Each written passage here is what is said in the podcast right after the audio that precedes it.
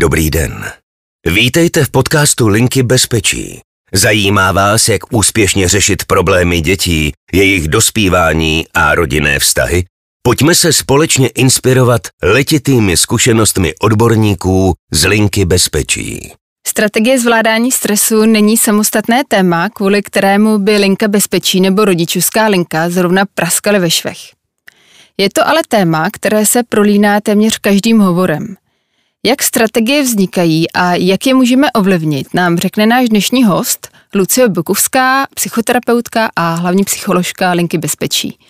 Na tenké lince vás vítá Radka Líbecejtová. Ahoj Lucie. Ahoj. Tento díl je o stresu a způsobech, jak se s nimi poradit. A přijde mi, že nejkratší cesta, jak se k tomuto tématu dostat, je skrz ten vlastní stres, který já jsem dneska přednáším za sebe a, vlastně i já můžu říct, že pro mě tohle je stresová situace, že cítím napětí, zrychlený puls, potí se mi ruce trochu, mm-hmm. cítím nějaký nárok na sebe. Jak to máš ty? Jo, já myslím, že moc krásně popisuješ, jo, že opravdu stres je taková záležitost, která nás provází, nás všechny každý den a že vlastně to, jak to popisuješ, tak to je zároveň možná i taková cesta, jak ten stres trošku smírnit, když si ho zkrátka uvědomíme, řekneme si, jo, teď jsem prostě nervózní a nějak to nechám být, mm-hmm. tak, eh, tak to je dobrý základ a přidávám se k tobě, taky nejsem každý den ve studiu a tak tady se trošku pohupuju na židli a taky hledám pro sebe nějaký komfort, aby jsme mohli obě dobře povídat. Mm-hmm. A jak je to se stresem vůbec dneska?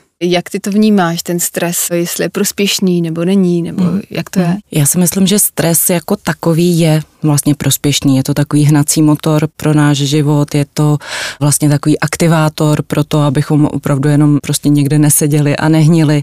Takže vlastně v tom základu stres není vůbec špatná věc mm. a je to opravdu něco, co provází lidstvo prostě od nepaměti. A to, co vlastně se dneska bohužel děje, je to, že těch nároků, i to, co jsi vlastně zmiňovala v úvodu, že těch nároků na nás je příliš a pak ten stres samozřejmě roste do rozměrů, které pro nás nejsou příjemné a ani zdravé. Uh-huh, uh-huh. A do jakých stresových situací se dostávají děti a dospívající? Tak jak to vnímáš třeba ty ze zkušenosti z linky bezpečí, tak eh, jakou zátěž zažívají oni? Je to hodně různé. Jo. Mm. Vlastně na lince bezpečí hodně přemýšlíme nebo hodně bereme ty volání tak, že stresy pro děti můžou způsobovat věci, které nás dospělé ani nenapadnou. Mm. Jo, to znamená, roztrhla jsem si sukni, ztratil jsem penál. Pro ty děti vlastně to můžou být docela velké stresové zátěžové situace, ale samozřejmě, že nám volají i dospívající, kteří mají stresy z velkých nároků ze školy, z rozvodu rodičů. I tohle to jsou prostě takové spouštěče. Mm. Mm-hmm. Každý z nás máme nějaké osvojené způsoby, jak ty situace zvládáme. Dále pojďme trošku být víc konkrétní. Co si pod tím můžeme představit? Můžu nabídnout za sebe, tak jak si to myslím já, že například ta moje strategie může být dobrá příprava na to vést ten rozhovor, že to může být třeba práce se střihem, to vědomí toho, že se s tím dá později ještě něco udělat, upracovat, nebo taky to, že třeba nejsem profesionální moderátor a můžu si dovolit nějakou chybovost nebo autenticitu. Jsou tohle strategie, Uhum, uhum. Tohle, co se vyjmenovala, jsou úplně úžasné strategie. Jo? Je to, a je to zase taky spojené s tím, že tohle je situace, na kterou ty se mohla připravit. Ano. Někdy nás prostě potkají nenadále situace a tam pak prostě jenom v úvozovkách plaveme a šaháme do rejstříku našich strategií, které se nám třeba nějak formovaly už v dětství. Mhm. Ale určitě jedna z těch důležitých věcí je uvědomit si, mít nějaký respekt před situací, která mě čeká, ať už je to zkouška ve škole, ať už je to rozhovor v rádiu tak eh, vlastně v tu chvíli, kdy si to uvědomíme, tak se můžeme připravit, můžeme pro sebe udělat nějaké kroky a ty, které se vyjmenovala ty, jsou vlastně moc, moc fajn. Mm, mm, děkuji. ty už jsi zmínila to, že se tedy nějak utváří, formují se v dětství. Můžeš k tomu ještě třeba i něco přidat, jak se utváří, jak se formují a jakou mají funkci v tom našem životě? Jo, je to tak, že strategie zvládání stresu jsou něco, s čím jednak eh, trošku se rodíme, že máme nějakou dispozici k tomu, že třeba když je někdo nervózní, tak spíš se celý stáhne a nejí. Když je někdo jiný ve stresu, tak naopak to zajídá, má tam prostě takovou jako strategii to nějak jako zaplnit v sobě. A zároveň ale je to něco, co okoukáváme jako děti od rodičů, díváme mm. se na ně, co vlastně dělají ve stresových situacích a ta nápodoba je tam potom vlastně taky hodně jakoby silný, silný podnět, silné vodítko k tomu, jak se pak stavíme ke stresovým situacím. Někdo mm. prostě to dopředu vzdává, někdo se naopak hodně zatne a pak je takový jako zklamaný. Těch strategií je hodně a vlastně na nás je potom, jak si je v tom životě nějak cizelovat, tak aby vlastně šli nějak v souladu s námi. Mm-hmm, jo, takže říká, že jsou do určitý míry nějak vrozený, pak tam funguje nějaká nápodoba.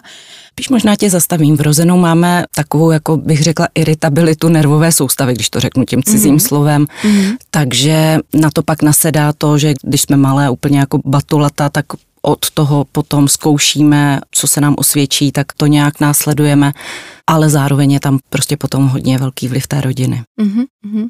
Dovedu si představit, že když je člověk dítě, tak používá nějaké strategie, které jsou jiné, než které jsou třeba potom v dospělosti. Jo, že ty strategie mají nějakou funkci a tou funkcí je zřejmě nějaká ochrana toho celistvého systému. A jak se teda proměňují potom ty strategie v průběhu života? No, teď, jak si to řekla, tak jsem si úplně představila, že opravdu jako dospělí nepoužíváme strategii dvouletého dítěte lehnout si na zem a, a kopat nožičkama. Dvouletého si, ne, ale možná třeba šestiletého, mm, desetiletého. Mm, mm, jasně, jasně. Myslím si, že se to jednak obrušuje jakoby společenskými vlivy, že je nám něco trapné, možná i vlastně jako na to konto se snažíme nedávat najevo stres, snažíme se vlastně vypadat suverénně, protože se to nějak jako očekává. Tak to je taková jako linie, která spíš vede k tomu potlačování a nevšímání si stresu, která není úplně užitečná. Jo, a ta proměna potom vlastně vede k tomu, že se v tom člověku ten stres může hromadit, někde vybouchnout, může se mu přihodit nějaká nemoc mm. i z takhle jakoby zadržovaného stresu, ale zároveň se opravdu v rámci života, zejména potom v přechodu do dospělosti, tak se tam objevují, nebo objevují, máme zkrátka šanci ty reakce na stres formovat. A zase výjdu z toho, co ty si říkala na začátku, jo? že můžu si promýšlet, můžu být daleko ve větším kontaktu se sebou, všímat si svých vlastně jako tělových reakcí, nebo i to, co mi běží hlavou jako myšlenky a na to konto si pak vlastně všimnu, jo, já už vlastně začínám bublat, už začínám být ve stresu mm-hmm. a můžu mm-hmm. tam v tu chvíli potom s tím udělat něco jiného, než ten šestiletý kluk nebo holčička, kteří si toho vlastně úplně z logiky věci všimnout nemusí. Mm-hmm. Stává se někdy, že si některé strategie, způsoby zvládání té nekomfortní situace přenášíme do dospělosti a tam nás nějak ovlivňuje? Určitě. Jo, jako to si myslím, že to si neodpářem. Někdo si to pak vyčítá, říká si, Ježíš já jsem se zachoval stejně jako když mi bylo 15, ale já říkám, jo, v tom dětství se nám to tak jako do těch našich struktur nervových řeže diamantovou pilou a v okamžiku, kdy se dostaneme do velkého stresu, tak prostě spadneme do toho vzorce reakce, do toho reagování, zkrátka, jak jsme byli naučení, byť sami víme, že to není třeba úplně produktivní. Mm.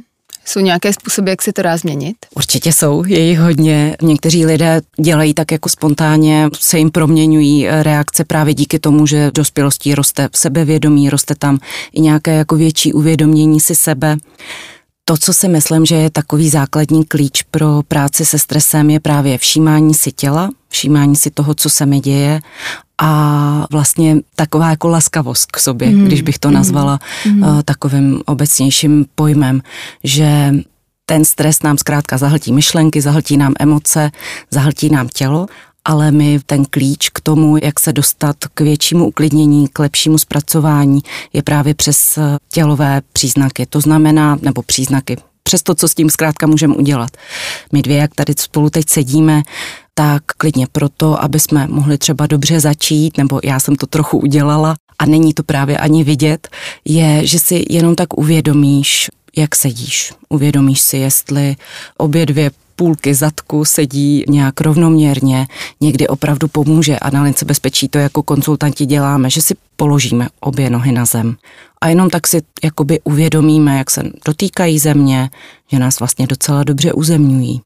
No a pak ten druhý krok je všimnout si svého dechu a nějak ho jenom nechat probíhat, jenom nějak ho netlačit, nedělat větší, menší nádech, jenom si prostě tak všimnout, jak dýchám, jak se mi u toho nazvedává trup, klesají, stoupají ramena. A už jenom tahle ta malá chvilka nám může pomoct se trošinku víc dostat k sobě, a z tohohle místa se nám potom zvládají vlastně všechny situace o dost lépe. Mm, mohu potvrdit, dala jsem si obě nohy pevně na zem, narovnala záda, vnímala svůj dech, cítím se lépe, děkuji. No a potom vlastně ten druhý klíč, možná jenom už doplním, ten druhý klíč je vlastně pracovat si na své pokladnici zdrojů v uvozovkách, jo? že každý z nás máme nějaké zážitky, nějaké místa, nějaké činnosti, které nás prostě baví, u kterých se cítíme dobře, a potom vlastně ve chvíli stresu je můžeme tak vytáhnout a nějak se znova spojit s tím zase tělovým pocitem, jak nám u toho bylo. Když jsme si třeba četli knížku v posteli a bylo nám tam moc fajn, nebo když jsme šli na procházku se psem, přírodou, vlastně se propojovat s těmihle pocity, které to tělo vlastně udržují v dobrém chodu a v tom stresu nám zase pomůžou, aby tak jako kleslo naše rozrušení v tu chvíli, taková jako přirozená reakce a mohli jsme se nějak dostat do dobré pohody a projít tou situací vlastně tak nejlíp, jak to jde. Mm. Mm, tak to byl vlastně takový návod, jak by se tím dalo projít. Je to něco, s čím mohou pracovat rodiče směrem ke svým dětem? Mohou jim něco takového předávat? A jak? Mm-hmm. Jestli mm-hmm. zase tou nápodobou, nebo jestli o tom mají nějak jako edukovat, mm-hmm. nebo jak by to mohlo mm-hmm. vypadat. Jo, jo, jo, říkáš to moc hezky a určitě zase si vytáhnu na pomoc takový, takovou metaforu, že když je letadlu ouvej a lidi si mají nasazovat kyslíkové masky, tak letušky vždycky říkají nejdřív nasaďte sobě a pak až dítěti. A je to vlastně z téhle té logiky i tak, že rodiče můžou pro svoje děti udělat nejlíp to, že sami se učí a nějak vědomě pracují se svým stresem a s tím, jak to zvládají, protože to děti vidí a potom v tom druhém ranku eh, mají klidnějšího rodiče, který pak má kapacitu dívat se, mít pochopení pro svoje dítě, když přesně má svůj záchvat vzteku, neví prostě co se sebou, tak takový rodič vlastně v tu chvíli, když sám zapracuje na svém uklidnění, tak může pro to dítě být dobrou oporou, pojmenovat mu, hele, teď vidím, že se opravdu zlobíš a nedivím se ti, pojď teď chvilku se posadit, můžeme tomu dát čas. Jo, mm-hmm. tak takovéhle jako jednoduché věci, kdy rodiče pomáhají dětem pojmenovat, co se jim děje a nabízejí jim nějaké způsoby, jak v tu chvíli z té situace dobře odejít, dobře jí projít, tak eh, to mně vlastně přijde to nejdůležitější. Mm-hmm. Nějak přijmout nebo vědět to, co se s tím dítětem děje, nehodnotit to. Nebrat uh, si to osobně. Mm, mm, nebrat si to osobně, což může být někdy těžké. Přesně tak, to je nejvyšší, nejvyšší level. Mm, mm, mm. Ale zároveň to je to, jakým způsobem se tedy dají formovat ty způsoby, strategie mm, zvládání mm. stresu a těch stresových situací. Mm, mm, určitě. Možná bych tady k tomu ještě doplnila, že je spousta dobrých typů, takových i praktických právě pro rodiče, jak v různých zátěžových situacích, ať už je to rozvod nebo lékařský zákrok, kdy toho stresuje hodně, tak jak vlastně co s tím všechno můžou udělat. Ta knížka má takový název Trauma očima dítěte napsala jí Maggie Klein a opravdu můžu ji doporučit. Jo, pro listovací je tam spousta takových užitečných typů, jak právě pro rodiče, co se sebou dělat, tak i právě ve chvíli, kdy dítě je ve stresu, tak jak mu pomoci. Mm-hmm. Dobře, děkuji za tip. Tím se dostáváme mm-hmm. dnes ke konci našeho mm-hmm. povídání mm-hmm. a s těmito laskavými slovy se také dnes rozloučíme. Více se můžete dozvědět na rodičovské lince, případně na lince bezpečí. Jsme na telefonu, chatu, jsme na mailu. Lucko, děkuji, že jsi přišla a budu se těšit třeba zase někdy příště na viděnou. Já moc děkuji za pozvání a taky se budu těšit.